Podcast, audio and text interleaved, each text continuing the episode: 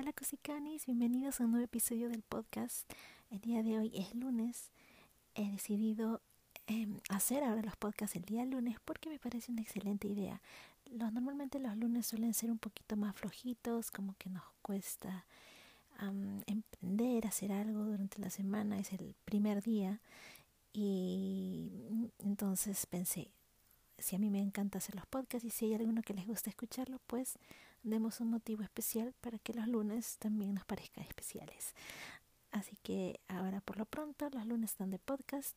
Y bueno, disculparme porque durante unas dos o tres semanas dejé de hacer el podcast debido a que estaba un poco desfriada y tenía un tema en la garganta.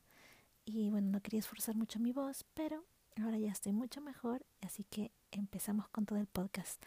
Y como empezamos con buen pie y porque es día lunes y queremos que la semana nos vaya muy bien, el día de hoy quiero compartir una historia que está muy bonita porque tiene que ver con la autoestima y con muchas cosas que a mí me resuenan en estos días que he estado viviendo aquí en cuarentena, en los cambios que quiero hacer, en los emprendimientos, y muchas veces como que nos vienen ciertos bajones y no sabemos si lo estamos haciendo bien, como que nos da miedo, nos da cierta desconfianza, dudamos de nosotros mismos, de nuestro potencial.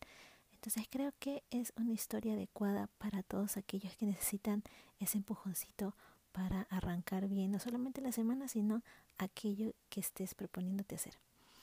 Así que una pequeñita pausa musical y arrancamos con la historia.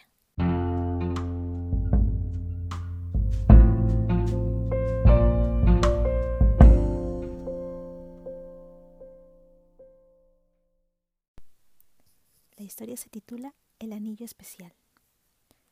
Un alumno de una aldea rural llegó donde su maestro con un problema. Estoy aquí, maestro, porque me siento tan poca cosa que no tengo fuerzas para hacer nada. Dicen que no sirvo para nada, que no hago nada bien, que soy tonto. ¿Cómo puedo mejorar? ¿Qué puedo hacer para que me valoren más? El maestro, sin mirarlo, le dijo: Lo siento mucho, joven, pero ahora no puedo ayudarte. Primero debo resolver mi propio problema. Tal vez después. Y haciendo una pausa, continuó: Si tú me ayudas y puedo resolver mi problema rápidamente, quizás pueda ayudarte a resolver el tuyo. Claro, maestro, murmuró el joven, pero de nuevo se sintió disminuido. El maestro se sacó el anillo que llevaba en el dedo meñique, se lo dio y le dijo: Quiero que vayas al mercado. Debes vender allí este anillo porque tengo que pagar una deuda. Es necesario que obtengas de él lo máximo posible, pero que no aceptes menos de una moneda de oro. Vete y vuelve con esa moneda lo más rápido posible. El joven cogió el anillo y partió. Cuando llegó al mercado, empezó a ofrecer el anillo a los mercaderes. Ellos miraban con algún interés, atendiendo al joven cuando exhibía el anillo. Al saber que pedía una moneda de oro, algunos reían y otros se apartaban sin mirarle. Solamente un viejecito fue amable y le explicó que una moneda de oro era mucho valor para comprar ese anillo. Intentando ayudar al joven, llegaron a ofrecerle una moneda de plata o una vasija de cobre, pero el joven seguía las instrucciones de no aceptar menos de una moneda de oro y por lo tanto rechazaba las ofertas. Después de ofrecer la joya a todos los que pasaban por el mercado y abatido por su fracaso, montó el caballo y regresó. El joven anhelaba tener una moneda de oro para comprarle el anillo al maestro, liberándolo de su deuda y así poder recibir su ayuda y sus sabios consejos.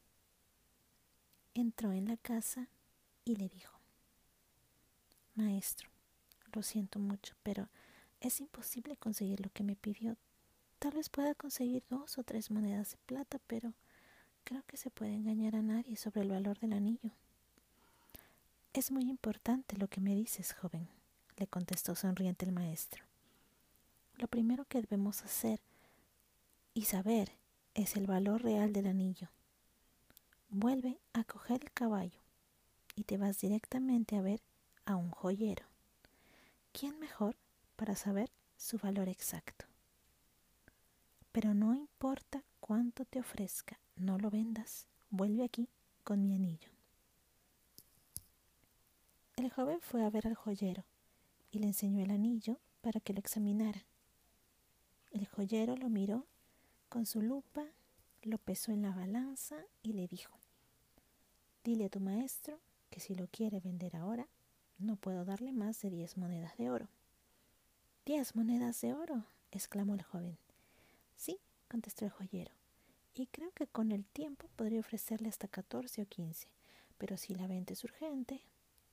El joven corrió emocionado a casa del maestro para contarle lo ocurrido. «Siéntate», dijo el maestro, y después de escuchar todas las aflicciones del joven, añadió: «Tú eres como ese anillo, una joya valiosa y única, pero solamente puede ser valorada por un especialista. ¿Pensabas que cualquiera en el mercado podía descubrir tu verdadero valor sin conocerte?». Y diciendo esto se volvió a colocar el anillo en su dedo. Todos somos como esta joya, hijo. Somos valiosos y únicos, pero andamos por todos lados, por todos los mercados de la vida, pretendiendo que algunas personas inexpertas descubran nuestro genuino valor.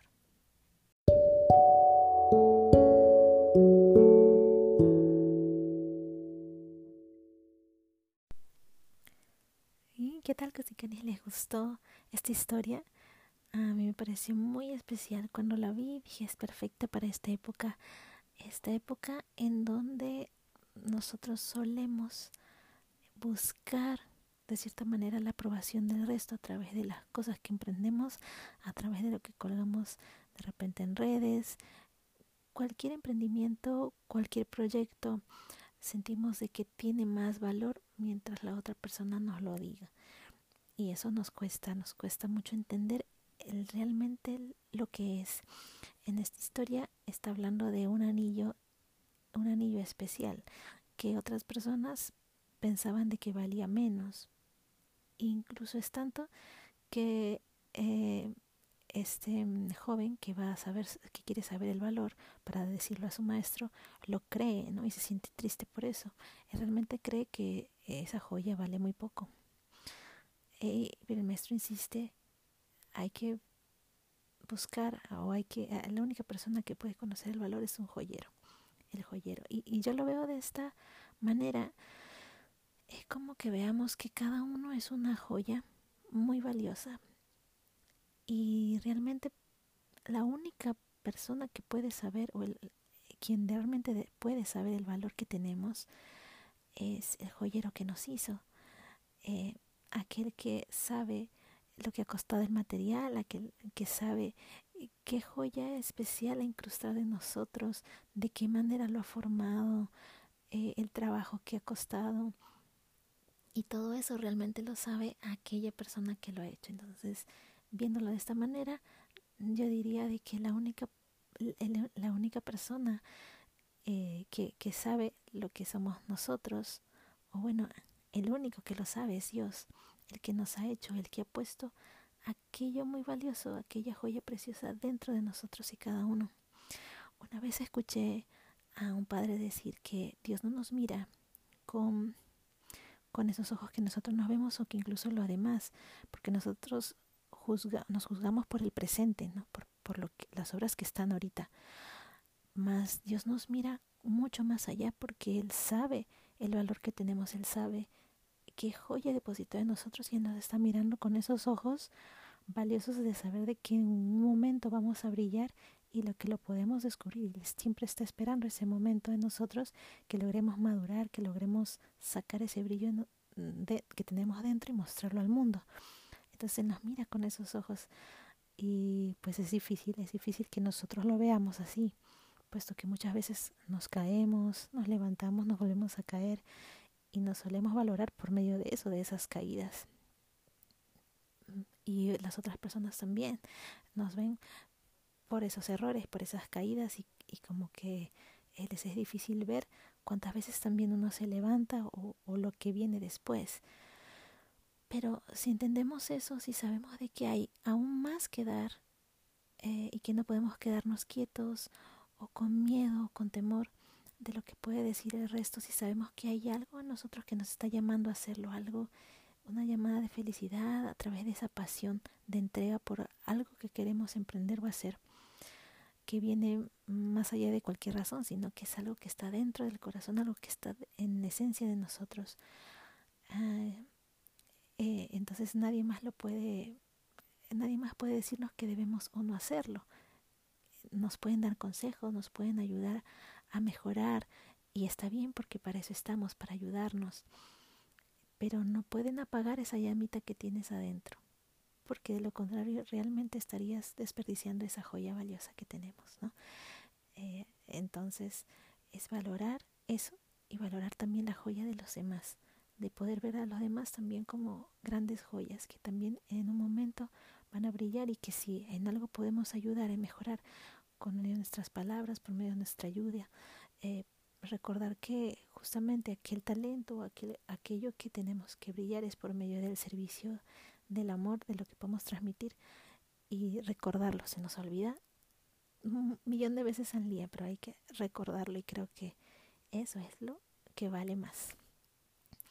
Ah, así que espero que les haya gustado esta historia, que si les ha gustado lo compartan y que también lo guarden para un momento en donde alguien lo necesita, alguien necesita escuchar esta historia, la recuerden y se la cuentan para que se sienta mucho mejor, para que recuerde lo valioso que es y lo mucho que tiene que entregar, y que si está abajo porque se ha caído, pues darle ánimos para que se levante.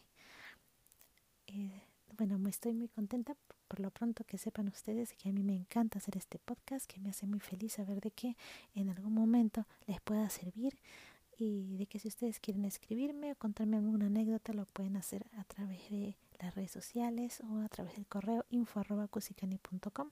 También que me encuentran en la página web cusicani punto com.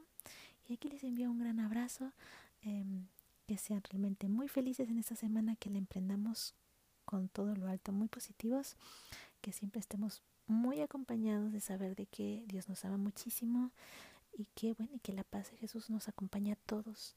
Que seamos muy felices. Chao.